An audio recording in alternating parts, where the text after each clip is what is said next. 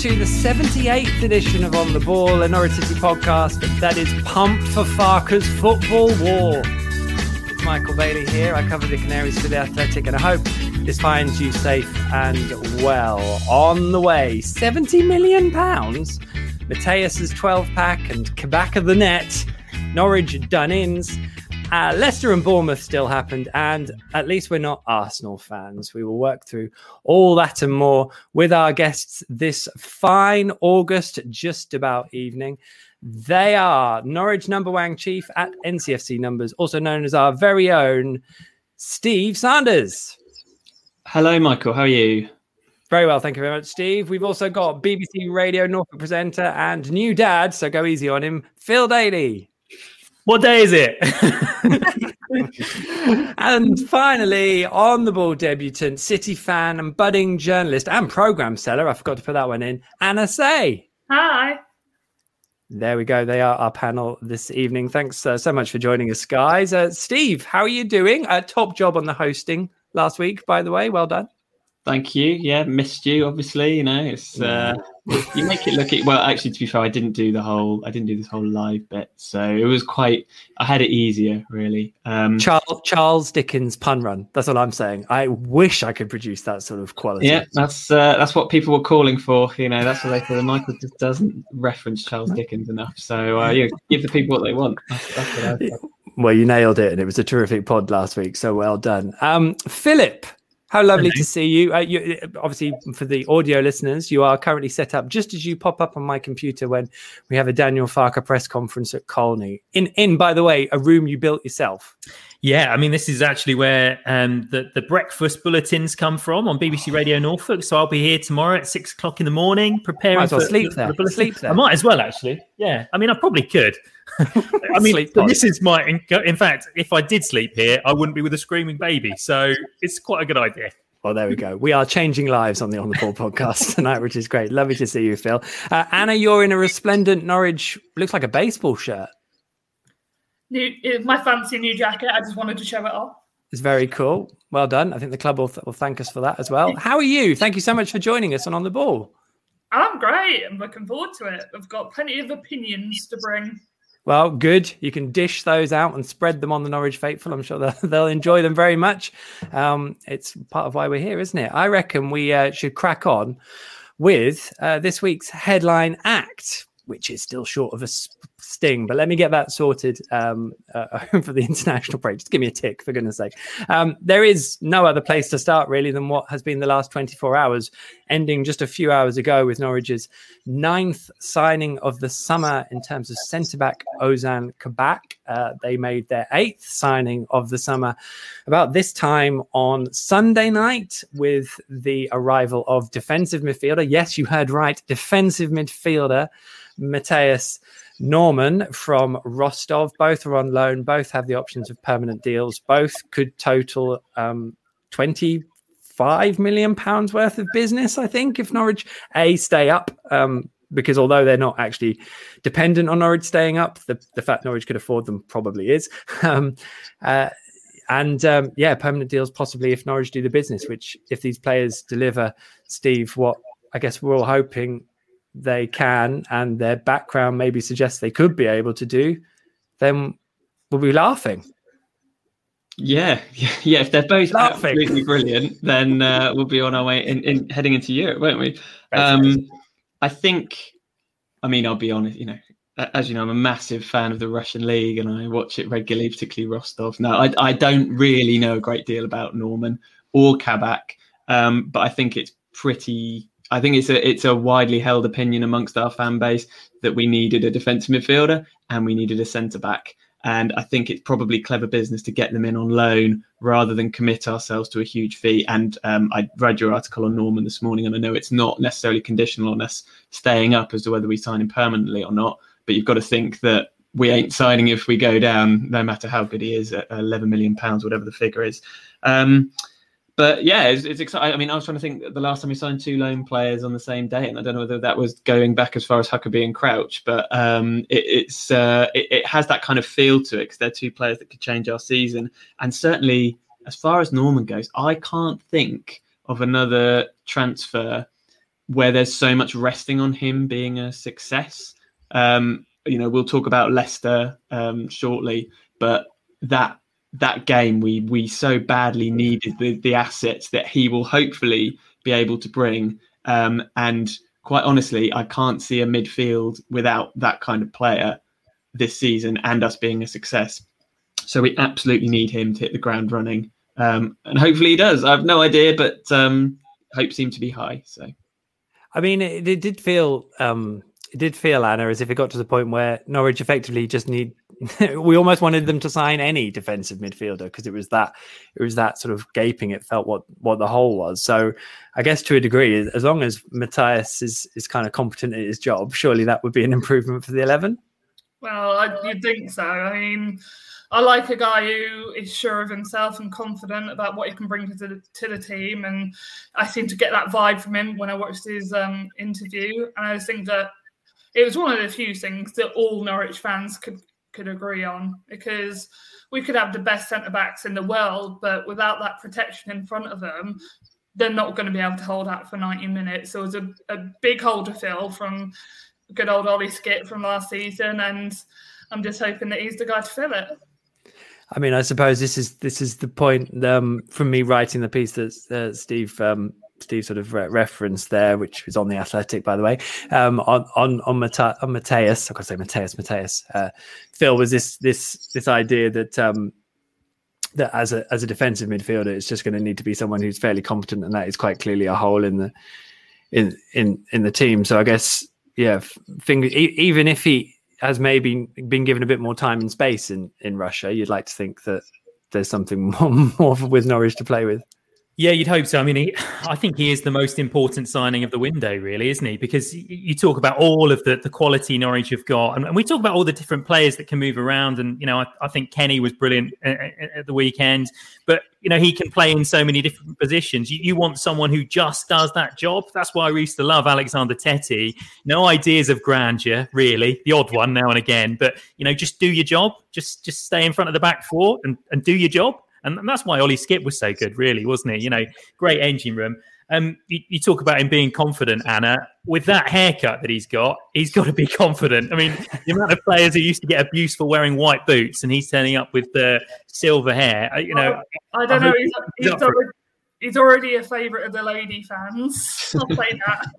Well, I mean, I mean, none of us would have clothes on if we looked like him. Let's let's be quite clear here. I, have to be, um, I have to be honest. Um, yeah, I, I, had to reference Ollie Skipp in my athletic piece because it feels like that's kind of the obvious comparison that all Norwich fans are looking for. Really, they want someone who can do that job. I mean, it does, and again, if I felt this, it does really emphasise, uh, Phil, the the, the hole that Ollie has left because of what he's gone on to do with Tottenham. That's almost like the added extra, isn't it? Not only has he gone on and started every Premier League game for Spurs, but by the way, they've also won them all, and by the way, they're top of the league, which is which yeah. is nuts. And I mean, it's interesting watching him because.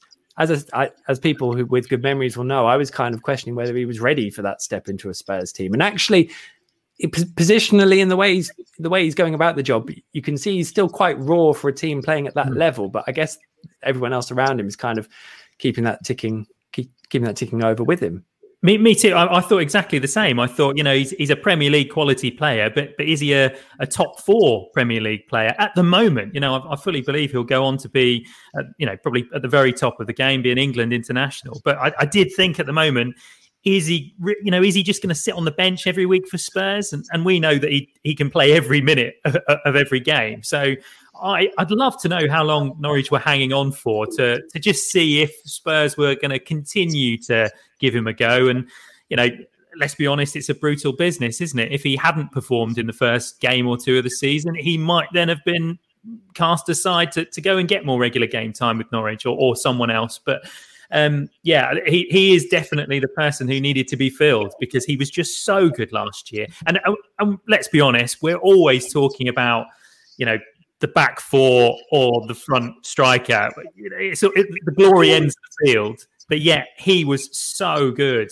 at doing what he needed to do last season, and that allowed everyone else to do their jobs properly. And you know, I'm sure we'll talk about it more, but you know, there's going to be, and there was on, you know, Canary Call from our side of things at the weekend. Oh, is Gibson still good enough to be in the Premier League? Should he be taken out? Well, whatever level of football you play at, if your back four is exposed constantly to Premier League strikers, you will concede goals. So that's why someone in front of them is just so important. I uh, I wanted to just make that last Ollie Skipp point because that I hope is the last time we ever mention uh, just just in terms of it being done now. Um, but I was thinking the other day, it should be lovely when he comes to Carrow Road with Spurs. I hope that you know the Norwich fans give him the uh, the, the thanks that he that he deserves. Um, maybe up until kickoff and then leave it there. But I might come on to that point later on as well um, on a different matter. Um, so M- Mathias Normann is in. That's exciting. He is away with Norway over the international break. So quite what happens with when he comes in will be interesting, and we may well talk about that in a bit. Uh, that was Sunday evening. Um, read a piece on the Athletic about that because I've gone into quite a bit of detail in terms of how that's happened. A real interesting uh, fact that Norwich have, have gone down the patience route of getting a higher class target than maybe they would have done two years ago, which I find really interesting. Similar, really, with with Ozan Kabak, who I think, um, I mean, it's remarkable, really, and how this this you know Norwich were linked with a player like this, yet no one really knew about it until a day or two ago, when basically he was on his he was flying into Norwich and 12 hours later. So by that point, it's kind of like Norwich are, are pretty were pretty much there. I was trying to work out whether he was coming in to have a look around or coming in because they kind of got it sorted and, and could finish it off. And it was it was the latter, which kind of surprised me in a way. So um, yeah, uh, what do you make of this one? Because this this is a I just a signing I didn't expect Norwich to make in terms of the quality. I'm certainly quite happy with this one. I think it's a a nice problem for Farke to have because every, everyone's talking about now constantly on like Twitter of who their preferred starting lineups would be, and everybody's got a different idea. Everybody wants a different player in there, and to have Kabak there, I think it's brilliant because not only will he bring the quality, he'll hopefully push the others to up their performances as well. And I'm wondering now, like, should he start? But then do you drop Gibson and Hanley, and where does that leave somebody like Zimmermann? It, like I said, it's a it's a nice problem to have, and it's really felt like that final piece of the puzzle. And like everybody said now, there's no excuses. It's down to them now. They've got to do put out the performances. Yeah, it's. I mean, Ozan has a free. Well, I don't know if he's away with Tur- with Turkey over the international break. I'm not actually sure, to be honest. Um, but uh, that will be what that is. He he's played on both sides of the centre back pairings, and he's I think he's predominantly right footed. But he he made all his appearances for Liverpool while on loan last season uh, on the left. I mean, uh, again, there's another piece on the Athletic looking into to Ozan's sort of uh, recent background, especially, which is quite interesting because I think there's this perception that he didn't do very well at Liverpool, and in reality, had a difficult start, but he actually did do quite well. And it was more a question of them wanting to go for a target in Konate that was going to cost them 35 million pounds, uh, and and then having enough options to kind of not bother with with Schalke. So, um, and that's in a Liverpool team that kind of recovered, and also he played in the knockout stages of the Champions League. Steve, I mean.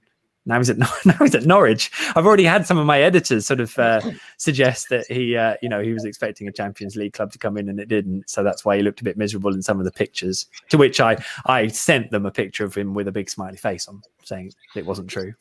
It, it, it does feel like a coup. Um, I, there's there's a part of me that I think let's reserve judgment. I don't want to pour water on anyone's bonfire here because it, it, it is the kind of player who we don't normally sign. He is a name that I think people recognise. I was just looking at who he'd been at before though, and he's 21 and he's been relegated twice already in the Bundesliga. Oh, stick! Come on, Steve. hey, you know I, we can't we can't all just be giving. You know, I love it. That's but, I, I think. I, look, I, clearly the potential's there. Um, but at 21 years of age, I, to me, I still think he will only play. It's the same with Gibson and Hanley. I think they'll only be good if they've got that good defensive midfielder in front of them. And I think the Gibson and Hanley partnership was brilliant last season. I wonder if it's just been a little bit exposed because of the lack of Ollie Skipp. Sorry, I mentioned him again. Um, so that's why I feel like the Normann thing is key. I'd say Kabak's ceiling, almost certainly higher than any other centre back that we have at the club, and probably allows us to play with a back three, which is something that I think Farke would maybe quite like to do this season, but perhaps doesn't have the confidence in our current centre backs to do that. Um, but I don't know. I want to reserve judgment just because I don't think he's going to be the kind of centre back to come in and organise the defence. Um, I think, but I do think if we can integrate him in, give him a bit of time, which you may not have, then I think we could see a really good player there. It will be think, really interesting. Go, Phil. That's the. I think Steve's absolutely spot on. But you know, you don't need him to organise the defence when you've got Grant Hanley there, do you? You you need him to do the, the, the dirty work and maybe. I mean, I say that the leg work, but Hanley's one of the fastest players we've got, despite the fact he doesn't always look look like it when he's running. Um, I, I, think yeah, Steve's absolutely spot on. The, the only thing I'd say different from the Liverpool side of things is that's the difference between Norwich City and Liverpool, isn't it? Liverpool need a centre back that is Champions League quality right now.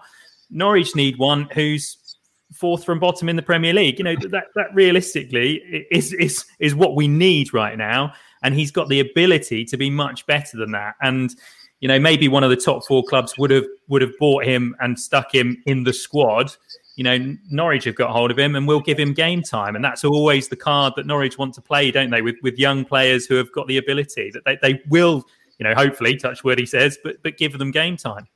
What I, what I would say, just to add to that as well, is I think now if we do stay up, you know, with these two players and we do sign them permanently, we've we've got the potential to have a. You know, I'm getting ahead of myself. I know we're currently 19. I can't, I, I can't see you. You're so far ahead. I can't see you. um, so but if we do finish fourth from bottom or wherever we do finish, um, I think you know they're building for the future. Um, I I think it's been an exciting window, and and this has finished it off quite nicely it's definitely done that. Um, I did throw out the figure seventy million pounds at the start, um, just to uh, offer up the my fag packet con, uh, calculations. Um, that was basically uh, Giannoulis and Gibson's permanent options at the start of the summer, which haven't really been included in this in this uh, in this summer's budget, but they they have come about this summer in terms of paying out. Then all the signings, and then what Norwich have committed to pay if they stay up um, and take the options on these two. I mean, it's still a lot of money. I've never known Norwich to even go anywhere near committing that amount of money. That obviously includes 33 million quid that they've made from uh, that they made from Emi Buendia. Let's not forget that too. But still, um, we should probably add the the other news today. Melvin Sitti's contract mutual termination. He has he has left the club. That was uh, on the other end of the scale, really a, a cheap, risky uh, deal to see if some if it would stick, and it didn't. So it didn't work, and everyone's moved on. So that will almost certainly be the last mention of Melvin Sitti. I would have thought. Uh, Norwich also uh, done ins in terms of done with all their ins. So I don't expect anything else now, obviously, because Daniel Farke's got enough issues getting all these players in. He doesn't want any more to have to worry about. Um, by the same token, um, I wouldn't expect anyone of um, significance to leave now, as much as some um, young Arsenal fans are determined to suggest that Max Aarons is, is going to be a is going to be a deadline day target. If you think Norwich are selling him in the final 24 hours of the window, um, I would be I would be uh, amazed. So, um, are we all are we all really happy? Is it, is it are we at a window where we like? I don't know if there's anything else we would want done bearing in mind, I suppose, we are still reserving judgment on the business, Phil, that has actually been done. Yeah, I mean that, that's that's what we love about a transfer window is we get excited about all the players we've brought in. But um, as Norwich fans, and we don't need to drag up the names, we've been burnt before, haven't we? So you know uh, this is this is the one time that we can talk about how excited we are before they kick a ball. Um, yes, and then, and then we can worry about it uh, as we go through. I mean, uh, uh, some of the signings they have brought in, you know, and we'll talk about the cup game very soon. Yeah, there, there were moments where they looked good. Over the course of the Premier League season is where we'll find out whether they're, they're, they're Premier League quality or not. And, and if they are, and if they're as good as we hope they are, you know, looking at that squad, it's been a very good win day. But you know, we just won't know until it happens because, you know, as I say, we've, we've been burnt before. I was, we were looking back to last time we were in the Premier League, and we, we talk about how Norwich really didn't recruit. Well, actually, at, at, during the summer, we did recruit a few players that we did start to get excited about. It's only in hindsight that you've forgotten all about them. You know, we were talking about it at the weekend. Amadou, Ibrahim Amadou came in, and he was a player who was valued at X million and, and had this experience. and yeah, he, spent a lot of time playing out of position, but, but he was awful as a, as a defensive midfielder. So let, us just wait. Whoa! I don't know if I'm going to have that. I don't know if I'm going to have that. But he wasn't uh, good, was he, Michael? No, what, we, when, when, did we when did we see him as a defensive midfielder? Uh, yeah, when did we see him? Yeah, for, for, 30 minutes at Southampton, where to be honest, everyone was rubbish. So, uh, um, you know, but yeah, yeah, uh, a point taken certainly, and I think there is. It does bode well, maybe that the certainly these latter two signings feel like Daniel Farke really wants them and would maybe get stuck into them. Maybe that wasn't quite there with Amadou. Uh, Anna, is there anything you would have liked from this window, or are you sort of all there? Well, for me, it that really was the final piece of the puzzle. You look at all the positions that we felt needed to be addressed, and they've addressed them all. Obviously, like everyone else has commented, we have to wait until we see what they can do. But at the moment, it doesn't really feel like Norwich could have done much more in terms of really giving it a go. I think certain pundits out there can't exactly say that we're not giving it a go this time because this is the most I've ever seen them give give it a go, and I'm I'm really excited about it.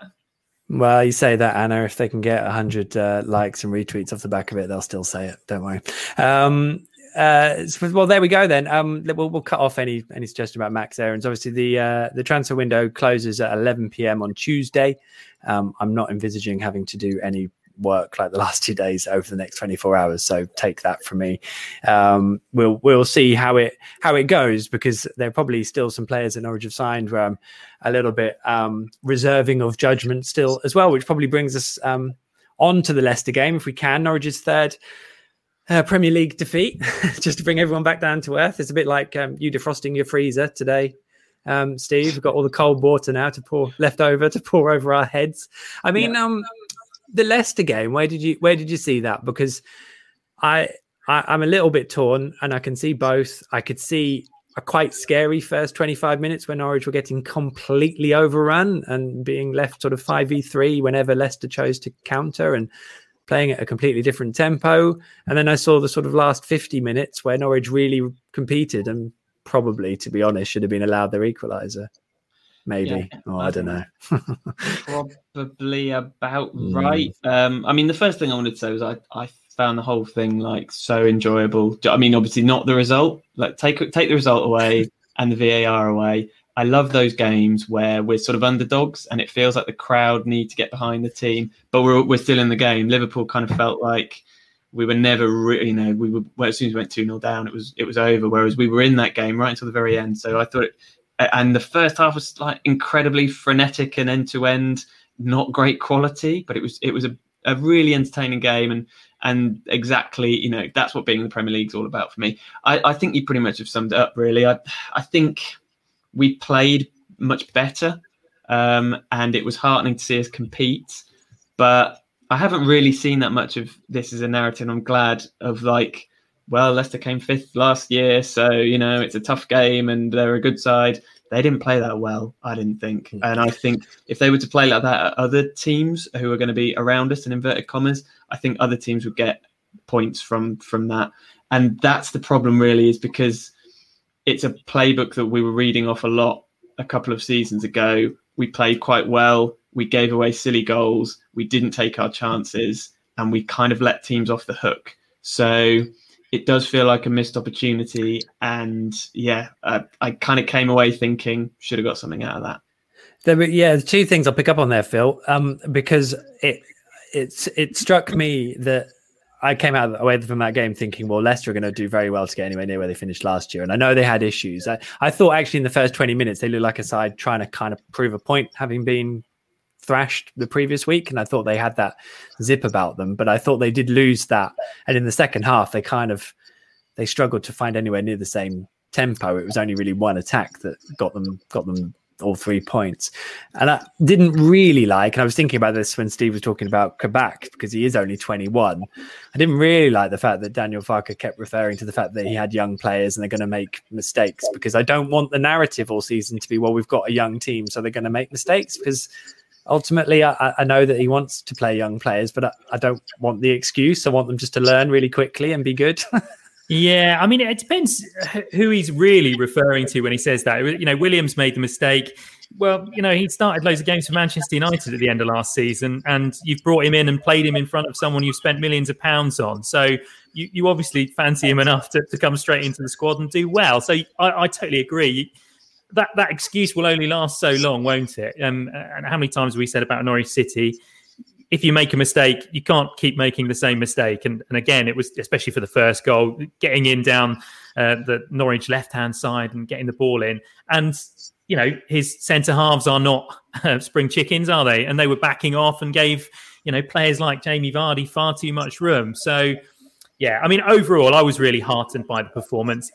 Leicester weren't great, definitely. They certainly weren't at the levels you'd have expected from them um, especially after the first 20 minutes or so. But as Steve said, you know, that the joy of football is the the ups and downs, the roller coaster of it. And there, were there were some ups. So it depends how um, full you want your glass to be, and whether it's half empty or half full. But I, I can see it from both sides. I, I, really enjoyed the game. I felt like Norwich deserved the equaliser. Um, and that would have felt quite different had it not gone against them with VAR, wouldn't it? I think a few people would have been feeling a lot more positive. I, I don't think there's much we can argue with in terms of the VAR call because he was offside. I would like to see an image from the other side of the ground to see exactly where the Leicester defender was because you can't see if a player's level if they're behind the player, ball behind Todd Cantwell.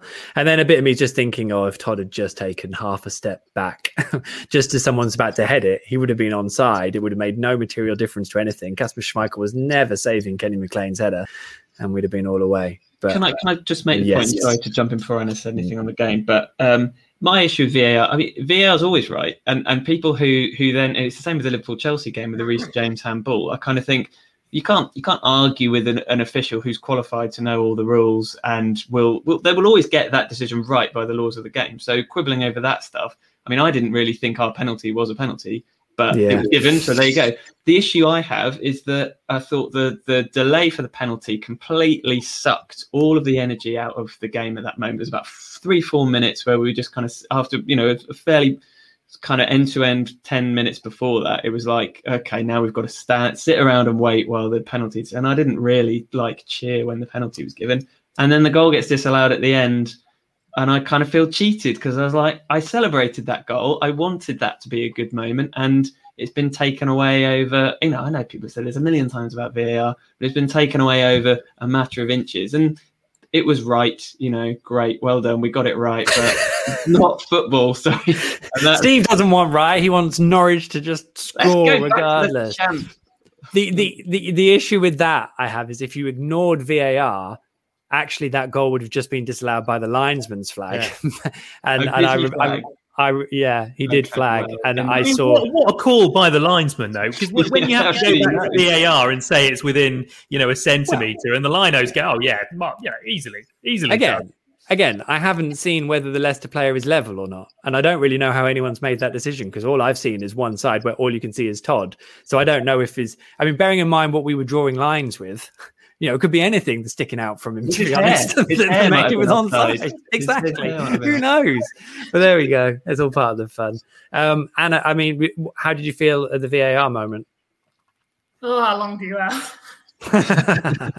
Not that long. that was a difficult one because you like like Steve said, you, you feel cheated, you celebrate that moment, and all of a sudden it gets taken away, and you're just waiting around to see whether you can carry on celebrating, whether you feel deflated. And it was a hard one to take, and I mean, it must have been hard for the players because they celebrated as well, and nobody could blame them for letting their heads drop in the last few minutes because that's got to be hard to take. I mean, I think anybody nowadays would rather sit in the pub after a match and complain about a bad official than have a VAR decision taken away from them by the matter of inches.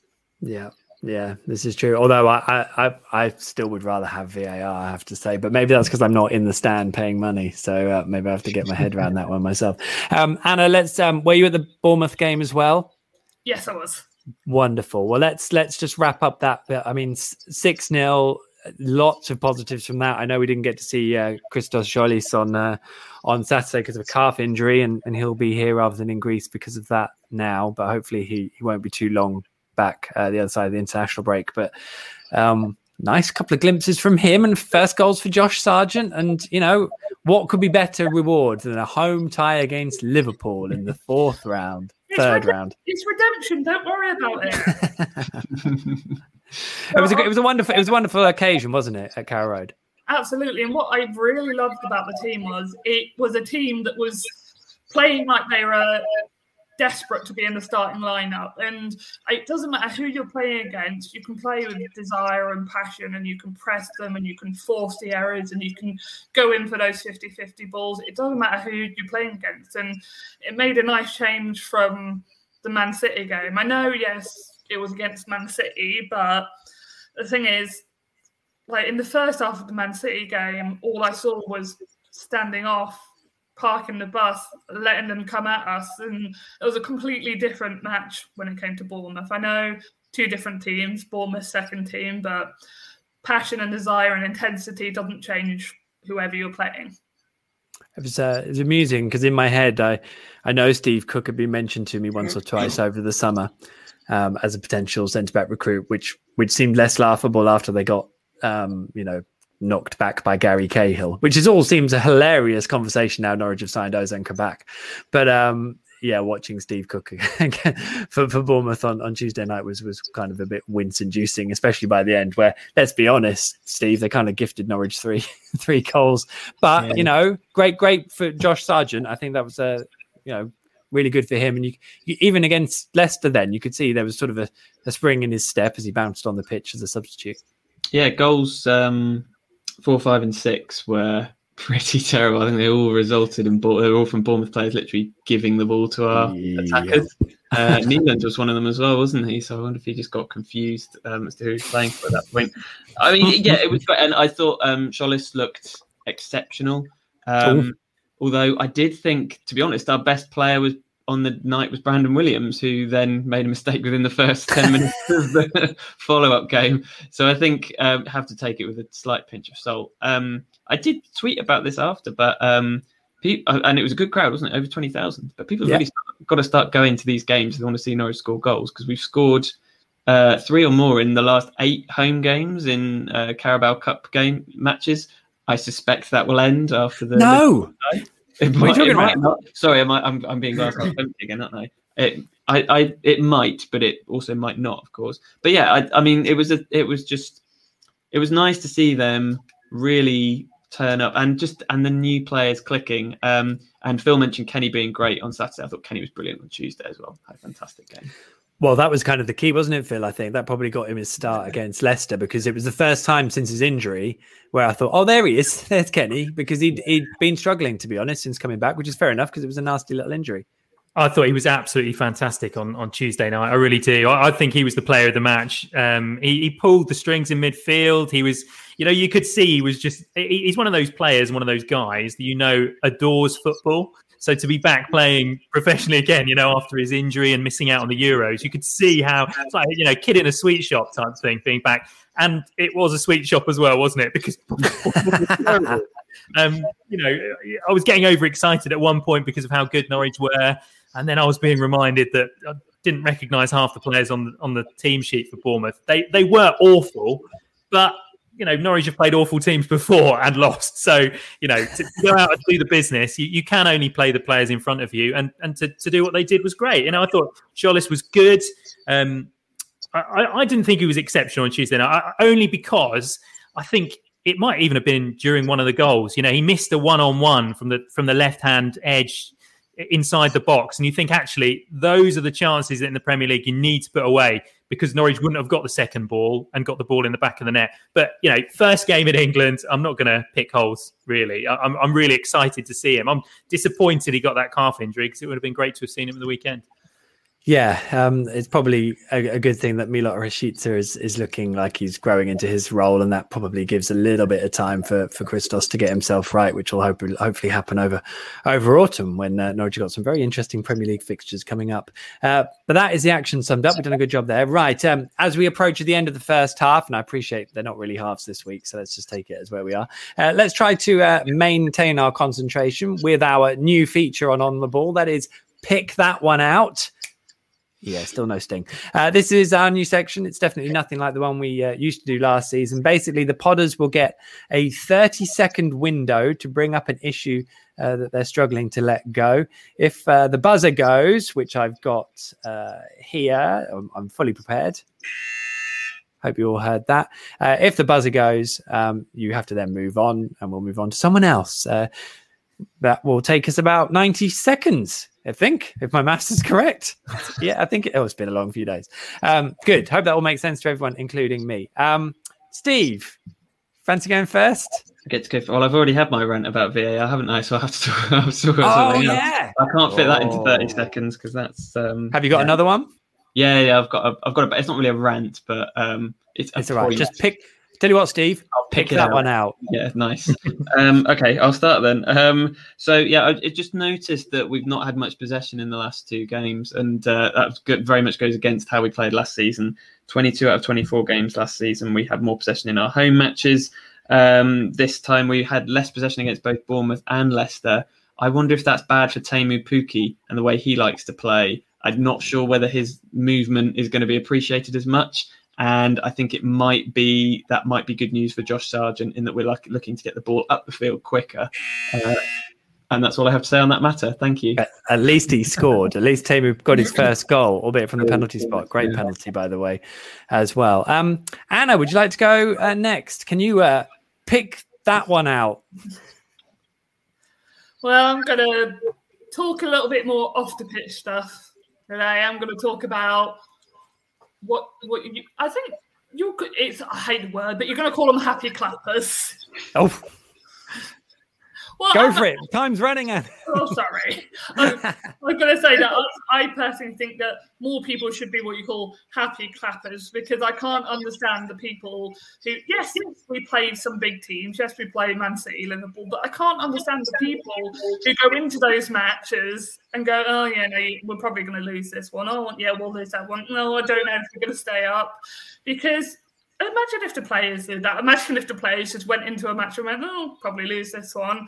I just can't understand that. I go to every match. I, we could be playing Barcelona, and I'll be like, "Well, you never know." We always stand a chance on the day. And I just think that it makes football so much more enjoyable to go there and believe in your team and believe that it doesn't matter who you're coming up against, you're going to get the win. And that the players we've got, they're going to do well, they're going to succeed. Good work there. Uh, well, uh, well said. Anna. I mean that that filtered. I gave you a little bit of extra time, by the way. I let that run. I, I was I was. Must have been a good point. Must have been a great Mike, point. I was full Mike Mike Dean. Just my arms are out, playing play on, play on. Um, yeah, it was a very good point. And uh, well, interesting that this debate kind of came up with James Maddison, isn't it? Because some fans really did take exception to James Maddison being applauded off when he came off as a sub. um, but also, some people seem to take exception to him being booed, which happened after that. So I don't, you know what? I don't know if I really care about that bit, but um, I just, it did amuse me um, with that.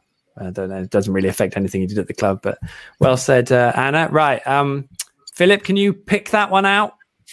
I will try, Michael. Um, spare a thought for Norwich City's best bit of business the last time they were in the Premier League. Sam Byram, arguably still the best left back at Norwich City. Oh, since they've signed Brandon Williams, Dimitris Giannoulis, Bali Mumba's even getting a start there. Well, I mean, I, would love to know how injured he is at the moment, but I, I remember him in the Premier League last time. He was one of Norwich City's best players in the Premier League all that time ago before he got injured in the game against Liverpool. Poor guy. I just feel sorry for him. He's still got to turn up to training every day. Yeah, well, Phil, well said. I, it's um, I don't know where Sam Byram is at, but it, it feels like everyone around him has just gone. Oh, I don't know when he's going to be fit, so it's we don't know, and that's sort of that really, which feels really sad because he's such a lovely guy, and yeah, I know having interviewed him back at like what a year ago, two years ago, um, this is the last place he wants to be. so um, yeah, and he's had yeah. a real difficult run with his injury. So, but you know, it remarkable as well to think that he hadn't actually played left back before until he played there for Norwich, and then he displaced Jamal Lewis. so he wasn't Absolutely. even first choice when he uh, exactly. basically. It was, it, was, it was, only what he proved when he did come into the side. I don't think anyone expected him to. We were all focused on Jamal Lewis, who we knew was going to be a star, and he got him out of the sides. You know, he was he was playing really well, and he's been gone ever since. So it's just a shame for a, for a young, well, a youngish footballer who was sort of looked like he was on the way to good things. Hopefully, it, hopefully somehow it comes good again. He should have scored about four goals as well. I think he had, even in the Southampton game, he should have scored about three times. Yeah, that one at Villa as well. I think a really good chance at the end at Villa Park that he should have put away. Yeah, that's true. Um, I think that's all I've got. Um, I, I just wanted to add that I've, i thought Daniel Farke got his changes pretty right on on Saturday, and actually both teams I've been quite happy with as well. It will be interesting if he starts fiddling with his shape because I think there are uh, there are interesting um, uh, issues. Is that the right word with the four three two one at the moment? I'm, I'm kind of uh, curious how that um, how that shapes itself. Maybe as much for Teemu Pukki as anyone else, like uh, like you were saying before, Steve. But well, uh, didn't he say that there's going to be some more variety in how his systems are going to happen this year? Well, I, I, I, thought there would be, but so far all we've done is change the system and then stuck to that, which wasn't quite what I was banking on. So we'll we'll see how uh, we'll see how it evolves over over the coming weeks. Maybe maybe that's what this transfer window is all about. By the way, there's a piece coming out on the Athletic on that over the coming weeks, uh, or the international break. Um, okay, well I think um, Steve, do you reckon pick that one out? Raging success. Uh, raging, absolutely raging, raging success. Yes. He's, he's, absolutely raging at how successful that was. Um, in that case, uh, I'm going to call that half time because obviously it's half time. Uh, so let's bring out our halftime sting.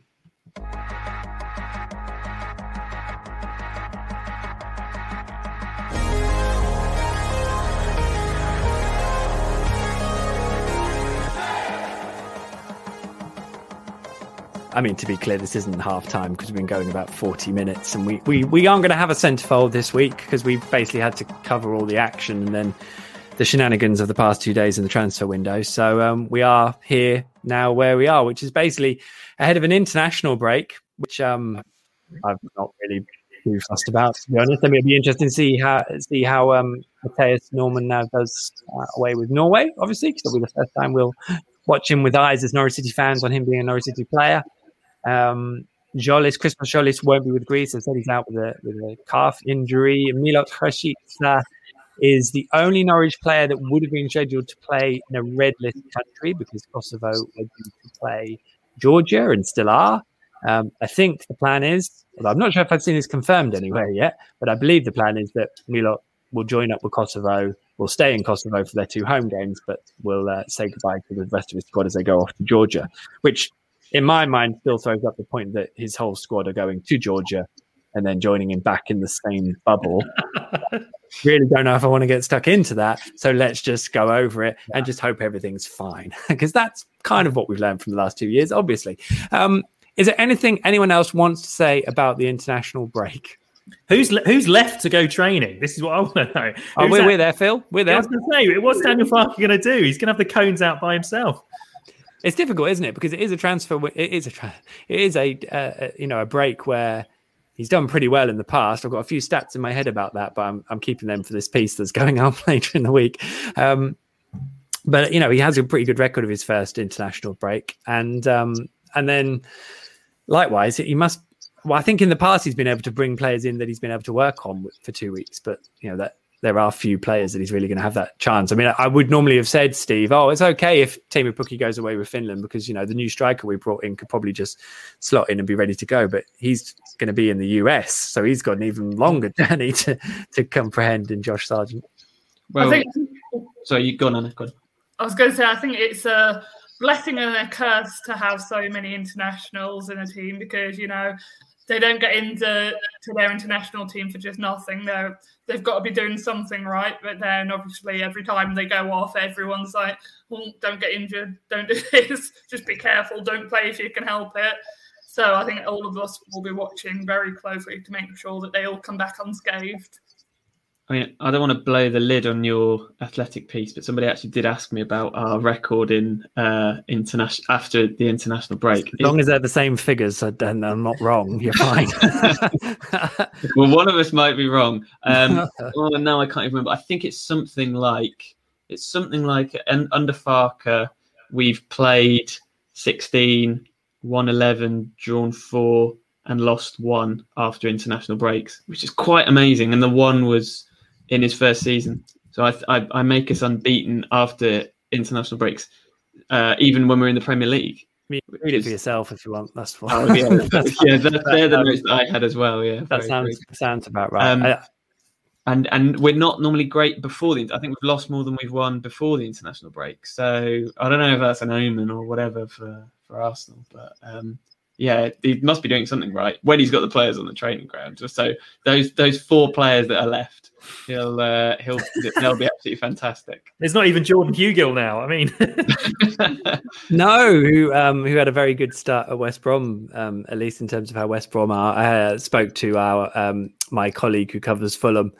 and he was saying how Fulham should probably walk the championship. And I must admit, it's probably worth noting just the, the, the, gap, chasm between the championship and the Premier League is greater than I've ever seen, uh, off the basis of last year and the Premier League campaigns either side of it that I've experienced. Um, does take us neatly to Arsenal, doesn't it, Anna? Where you know they did a great job of showing just how not so awful Norwich were at Manchester City by being even worse. Uh, I mean, they I know they spent most of the time down to 10 men and they were a little bit lively in the opening exchanges, Arsenal. But I mean, once they can see defensively, they I thought they were worse than Norwich, to be honest. They were absolutely all over the shop. And uh, well, that bodes well, doesn't it? Oh, I've got this horrible thing in the back of my mind going, along come Norwich. Team needs result, team plays Norwich. But I mean, I'm hoping that they don't sack their manager until after we beat them because then they'll be like, uh, can't beat Norwich. See you later then. but I don't know. I just think that we've got a really good opportunity to get a result against a big team. And I just think that we need to go there and just go for it. I mean, I've I've seen this kind of result so often that you know Arsenal rock up. They've still got so many good players. They could quite easily just turn in a three four niller and, and away we go. And it's like what was all the crisis about arsenal? And and oh look they've look at all these things they've done to turn it around where actually they've just turned turned norwich over uh, which is obviously a hideous thought. I hate that. Um, i mean arteta will still be in charge. I, think that's been pretty much confirmed by by my colleagues. Um, so that's that's one thing. I, I mean, it does feel like an opportunity. I have to say, Phil, for, for Norwich, but I don't know how much I can, you know, give myself the room to believe it. yeah, I feel exactly the same as you. You know, we're we're of a similar age where you know Arsenal are Arsenal, aren't they? So you you still feel like they've they've got the players that are going to do it. You know, you said Xhaka was sent off in that game. I don't think Pepe played at all you know, if if their stars are fit, it's always going to be an uphill battle for Norwich City. But but why not? You know, the, the, the, Norwich have earned the right to be in the Premier League, and they're above Arsenal in the table. So why not? Let's just let's go for it. I'm going to miss the game that day because I've actually got to do Kings Lynn Town against Dagenham and Redbridge. So, I mean, I'm, I'm going to be trying to watch it somewhere near Kings Lynn, I think, and, and just, I don't know. It's, it's, it's one that you just desperate for Norwich to get off off the mark, but it, it you know it's not a relegation six pointer, I don't think, because uh, you know you you would back Arsenal over the course of the season to make their way some way into mid table, but you know it would be great if it wouldn't it be a great story if it happens. I think is there a de- is there a degree, Steve, of this being about the team that wants to prove a point, or is it just going to come down to ability? I don't. I, which, we, which team wants to prove a point? Both of them, I guess. Yeah, hundred percent. I mean, like Norwich haven't won a game yet. They've only they haven't scored from open play, and everyone thinks they're going to get relegated. basically. Yeah. Um, so I'm not saying yes. So I think we're going to get relegated. um, I'm I'm I'm slightly worried now because um, after what Anna said about being people who are defeatist, because um, I have a horrible feeling about this. I really don't see us getting anything, and that I, I, that's not the way I feel about this season. I actually did feel fairly. I felt like we would get something on Saturday, which obviously we didn't. Um, but I, I just think Arsenal will have that point to prove, and I do think they've got good players, and I think they were outmuscled by Brentford and Chelsea, and just purely outclassed by Man City. I just feel like we're going to be too nice to them, and I really hope I'm wrong. But I think if we allow them space, um, then they could punish us. But I completely agree with Anna's point, and I'm not normally one who's particularly sort of gung ho for away games. I think they've just got to go for it. No fear. Go out there, see what they can do in the first 20 minutes, see if they can grab themselves a goal. Arsenal are weak defensively. I don't have Xhaka. Whether that's good or bad, I don't know. Um, but I, I think that's the way they're going to win this or get something out of it. Then it's not going to be a nil-nil. So you've got to go out there and see what you can do early on. Um, but my gut instinct is that it's going to be that three or four nil that you mentioned, and that's purely based on the experience of what we've had in the last couple of years. The, the, the one thing Norwich do have this time, and it's it's a funny place to go and watch football anyway, because that that crowd is never never seems particularly happy ever, or particularly united in my experience, and it can be really quiet or they can be really grumpy that Norwich have a great opportunity if they can do something early to to really make it a spicy place, and it could become could become really tricky for Arsenal to deal with it. But Norwich have got to have the gumption and the guile, and like you say, Steve, the, the strength really and bravery to be able to create that situation. Never mind the actual ability as well.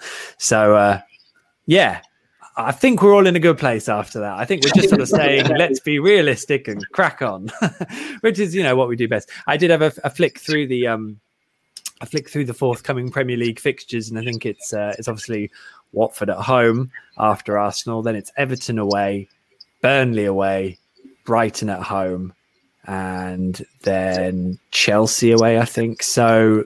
You know, I don't want to start getting into the pick your wins out of those forthcoming fixtures, but yeah, that's the Premier League, isn't it? Nothing feels particularly uh, and, and winnable.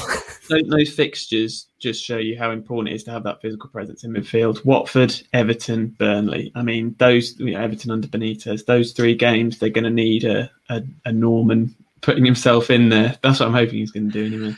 Roll out the tanks and there's 12 packs. That's the way to do it. Um, well, that that that will do it really nicely, I think. Um, we haven't had a chance to check through any of the comments, um, so um, we could have a. We obviously uh, had, while we're recording live on video, we get we get a few comments through. So we've had we've had a couple of interesting ones. There's one. There's a couple I thought you might be able to possibly shed some light on, Michael. Um, oh, Alex, yeah.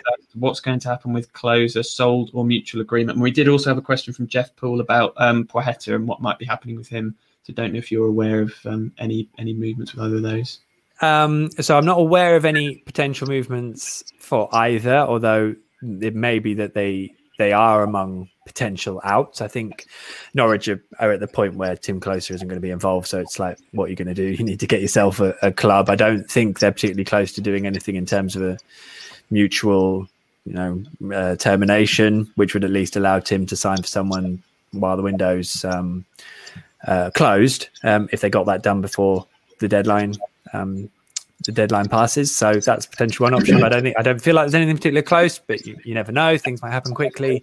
Um, and Placheta, I mean, it's been really difficult for him because obviously he's been out with the effects of COVID, which has made life quite difficult for him. I think Norwich will be keen to loan him out, but I don't think they necessarily really want to sell him because he's still young and there's a bit that they maybe feel that they could do with him. It's probably slightly different to Onel Hernandez's situation. He's gone to Middlesbrough on loan, but they probably would have sold him if the right deal had come along. So um, we'll see with Shemek. Um, but again, I don't think there's anything particularly close at the moment. But I am anticipating there might be the odd thing confirmed over the coming days, and Archie Mair may go out on loan and things like that. So we'll have to see what what happens. But um, yeah, uh, good questions. With and that, that, yeah, that was it, wasn't it? Happy days. Or a, another one, Steve?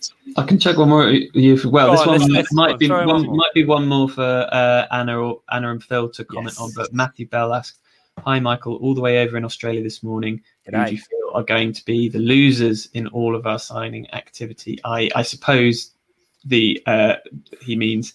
who's who's not going to play, perhaps as a result of who was brought in today?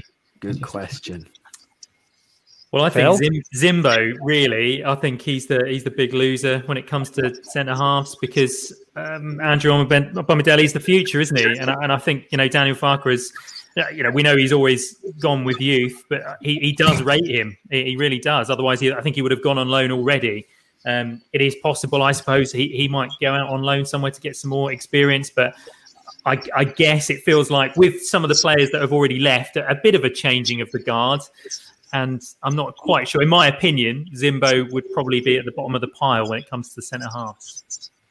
I was going to say, I think it, it's it's difficult with those because as much as Farke, he does like going with the youth, you can't just get rid of all the more experienced older players because you need them to guide the younger ones and to lead them, as we've seen quite a few times. I mean, in, with Zimmermann, I don't think it would be a bad shout to say that he certainly could come in as backup should worse come to worse and we have a load of centre back injuries again, and so uh, I think he's reliable to do that. And also, you know that he's going to be off the pitch, he's going to be an absolute leader, and he seems very respected. And I just don't want him to go anywhere because he holds a very special place in my place in my heart. Oh. Yeah, I don't think he's going to go anywhere, but I think as far as playing time is concerned, he, he you know he's he's probably further down the list now.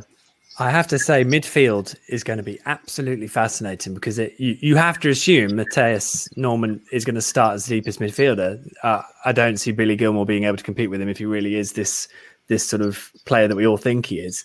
Um, nor should he be able to, because I don't think Billy's been able to prove himself in that role. Certainly not as a solo.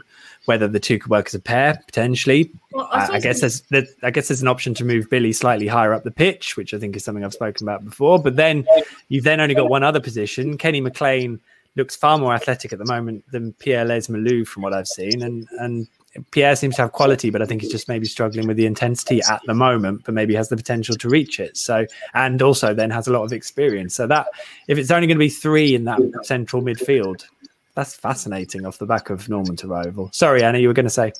Well, like, you mentioned, I saw a few suggestions of maybe putting Billy a bit further forward, give him a chance to attack some more. And I think that with the depth that we've got in our squad now, is Farke, is he going to stick with his usual way of having the same team week in, week out? Or do you think maybe now, given how many players he's got, he might switch it up when it needs to?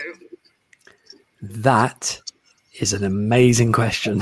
and I think we will find out, to be honest, because I wouldn't want to even second guess that. And I think it's a lovely point at which to end so that everyone can spend the international break thinking about what they would do. Um, brilliant stuff. Thank you for all your comments and questions on the live video. If you're listening to this on the podcast, we do um, we do most weeks broadcast the podcast live on on my social media channels. So if you want to get involved then do so likewise. We may even do a full Q and A version uh, over the coming weeks as well. But that is it. That is time for the 78th edition of On the Ball, the Norwich City podcast that could probably do with a, a, a bit of sleep. Uh, if you're yet to do so, make sure you subscribe via your podcast player of choice. The pod is available free for everyone on your usual player, and we are now streaming the recording of the podcast live, as I mentioned, in video form on my social media channels. Just search Michael Bailey, The Athletic, Norwich City, and your preferred social platform, and hopefully, all being well, it will show up. Uh, ratings and reviews, whenever prompted, are always hugely appreciated. And if you want to get in touch with any questions or topic proposals, send me a direct message on Twitter at Michael J. Uh, Michael J. Bailey mentioning the podcast. Um, but that is it. A, a, big thank you to our wonderful guest tonight, Steve. Thank you so much for your time. Pleasure, Michael. Thank you. Phil, um, well done. Good to see you. What a superstar. Anna, what a wonderful debut. Well done. Did you enjoy it? Absolutely. Hoping this isn't a first and last. Uh, well, I was going to say, will you come on again? Of course. I love it. See, nailed it. Brilliant stuff. Well done, Anna. Top work. Uh, we will be back in two weeks for loads more Canaries carry on in another on the ball. I've got to stop laughing after that bit. Uh, another on the ball Norwich City podcast uh, as we do take a break during the international break. Until then, never mind the danger.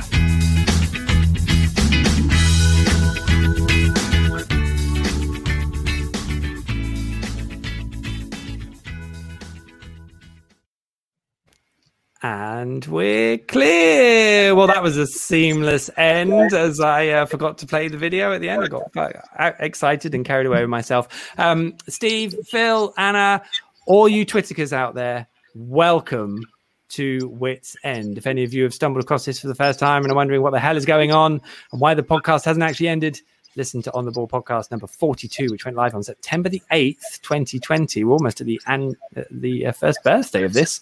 Uh, it's all explained there. Anyway, uh, you can email this bonus part of the podcast directly, Twitterkers, Twitter, K E R S, at iCloud.com, or use the hashtag Twitterkers on Twitter. Just don't explain what it refers to because this is a secret club for only ye who discover it, um, which we all have. Uh, Steve, bold move not to go with And We're Clear last week.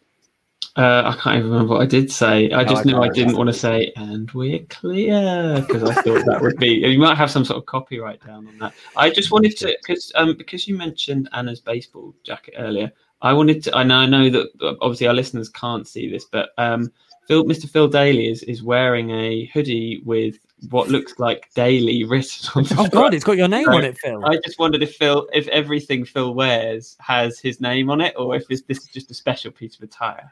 No, you you were right the first time. Yes, they all do, just in case. you know I am. this this looks like football training wear, Phil. It is. Yeah, this is um, Sporting Longdale, uh, oh.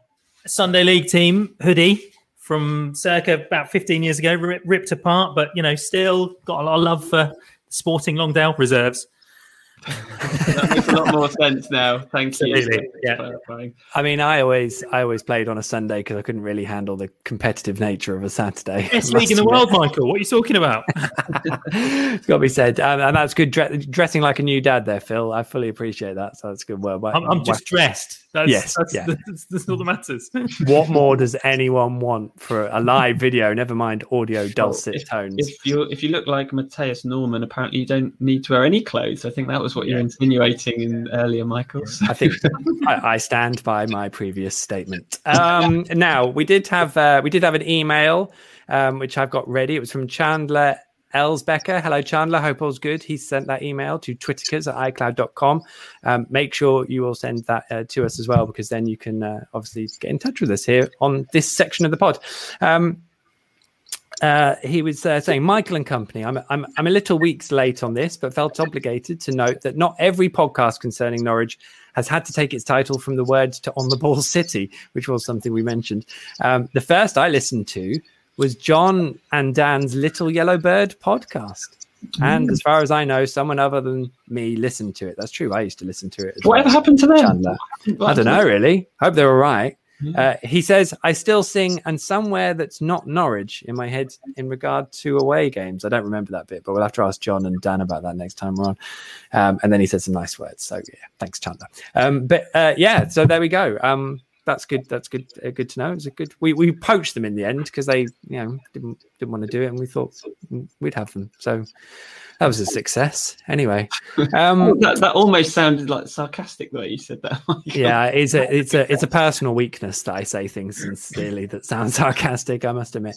Um, any any any random stuff anyone wants to bring up uh, before we we we diss off? Um, can I bring up? Can I bring up something? Um, yes, the halftime entertainment, um, we appear to have just given up on that now. It's like tamper time.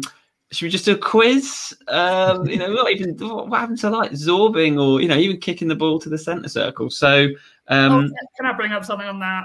Go on then, go on then, Anna. I just I've got two opinions on this. One of the questions on there was who scored the winning goal against Leicester the last last time we mm. played them. I think everybody should know that. The, the guy bloody went. Oh, that was James Lewis.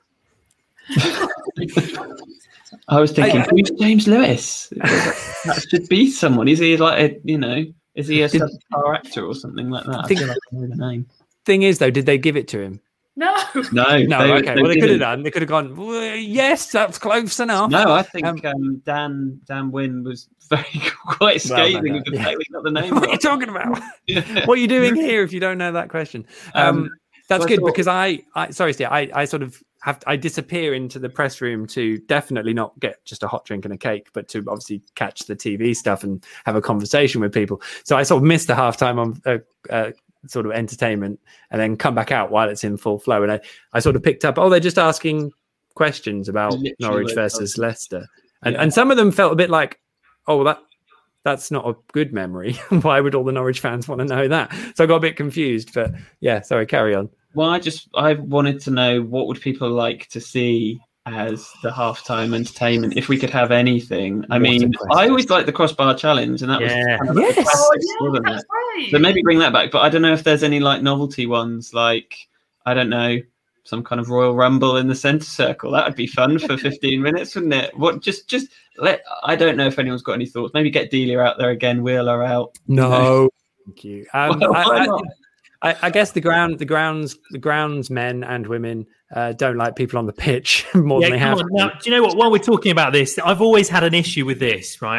Okay. Here we go. Right. What, why is there an issue of someone wearing like trainers being on the pitch when in a few minutes' time, 22 men with studs are going to kick the hell out of each other? Okay, it's sliding mm-hmm. challenge, sliding on their knees when they score. Yeah. Oh no, you're going on there in some smart shoes. You're going to damage the pitch. Come is there a story here, Phil? Is there a story that you tried to get on the pitch in smart shoes? Sort of pitches I play on have got broken bottles and dog poo. So you know, I'm you know that that I've, I've never seen Phil um, uncoil as quickly as just then. that was like your moment, Phil. You were ready to go. I just that. don't understand it. Um, yeah, I wonder, you know, maybe some zorbing. That was always fun. I've done zorbing. It's hideous to do, but much more funny to watch. Uh, I mean, hmm. Millwall seem to do this thing where, um, well, they do lots of things you wouldn't want to do, but this thing they did was um, a, a, sort of a relay race with kids supporters around the perimeter of the oh, pitch, oh, and they always seem to pair it up. So there was like a a, a three-year-old away fan kid having to run the last leg against some 12 year old teenager. So obviously Millwall always won. That was what seemed to Brilliant happen. Idea. I mean, something that. that Norwich could could fix so that at the start of the second half, everyone is pumped because we don't want to see the Sheffield United defeat again, do we? You know, we want to see everyone pumped because the halftime entertainment actually doubled up as a massive motivational exercise. QPR, I, I, think it was QPR. It was definitely an away game I went to a few years ago. Did uh, like the dizzy penalties thing you do? You know, when you like put your head on a yes. pole and spin around ten times, and you have to go and you have to go and score a goal. That was fantastic because essentially you're just laughing at um, somebody who's uh, some middle-aged bloke who's who's like, right, I'm gonna get on the pitch. This is gonna live my dream and then it, it all goes horribly wrong because they fall over before they even get to the ball or something. That That's is a well, we used to do that at Mustard TV back in the day, and that was great fun. We used to we used to get local uh, all the sort of non-league teams to to do it in a competition with each other, and that was loads of fun. So yeah, they should they should do that Carrow pitch. I mean, I wonder if there's something they could do maybe with the players who aren't in the match day squad. I've got one. Know, wheel got them out and get them to do something hilarious oh, on the pitch. I'm not that one. I, I think it might be. not that one. well, no, no. This is much less dignified. Um, I think this it might be in baseball where there is um, one of the, the, the grounds. I don't know what you call it, a baseball ground. You have like um, someone who is a sprinter, and a member, a fan comes on and has to try and beat them in a race, but they get like half the distance head start. Shemi Placheta, not in the starting lineup. yeah, you got to do lap of, the, lap the pitch. COVID you get half half the lap head start. You've got to beat him in a race. Give win, a, trip, win a trip to Tampa. That's great. COVID stricken Przemek, as if he's not got enough on his plate. He's gonna you you're gonna get a 200 meter head start and see if you can beat him in a sprint. Love that. Yeah. But hey, you know what? If it gets the Barclay roaring, then I think uh, we can do. I mean, um, maybe live projection of the of the scenes inside the home dressing room. Imagine that just a video with all the sound, so we all get to listen to the halftime. I've always wanted to know because I've just bring that up. I've always wanted to know what goes on in there because Farke seems like a man who keeps it all very calm on the surface, but some you know it's just kind of bubbling under there. So I, I just want to know: does he ever go absolutely mad at them in the dressing room? he is he's i mean that was the one thing about all of the behind closed doors football i watched some of it quite close to the dugout and phil may appreciate this as well but he is so lovely to talk to so often. When he's in the technical area he is miserable and angry. I mean he's a really miserable angry man. And the amount of times he turns around you know muttering if not swearing is remarkable. So um so yeah. We can't forget the throw-in moment one of my favorite moments from him the Oh, the uh, yes, the Dimi Giannoulis impression will go down in, in history. Um, um, yeah, I think uh, I think that's probably a good note to end the podcast on. Um, I do have to ask this. I mean, if anyone wants to get in touch with any of this stuff, by the way, um, you know how to get us. You can email us, um, which is twitterkers at icloud.com. You just send a tweet with the hashtag Twitterkers. Don't have to tag any of us in. We'll, we'll pick it up. Don't worry. Uh, make sure you check out uh, the, the website, of course, twitterkers.co.uk. It's been such a busy deadline day transfer window. I haven't had a chance to check in on the website. So apologies to the guys there, but I'm looking forward to having a look at that once everything's a bit more normal the other side of the international break. That'll be grand. So check that out, twitterkers.co.uk. Anyone got uh, Kenny other business? I think so which is fine. Um, we'll let Kenny rest. He's got a busy weekend, of course, um, up, on, ongoing with Scotland. So, therefore, it just leaves me to say, uh, everyone, can you just say goodbye on three, please? One, two, three. Goodbye. Bye. Bye. Look at that. That was absolutely seamless. Uh, and I'm going to say goodbye from there. I'm going to mute them all. And that's the way that that rolls. Um, thanks to all the guys. Um, remember, get in touch with us on, on Wits End. Uh, send us an email. But other than that, thanks for listening to the pod. And we'll see you in a couple of weeks. That's a wrap.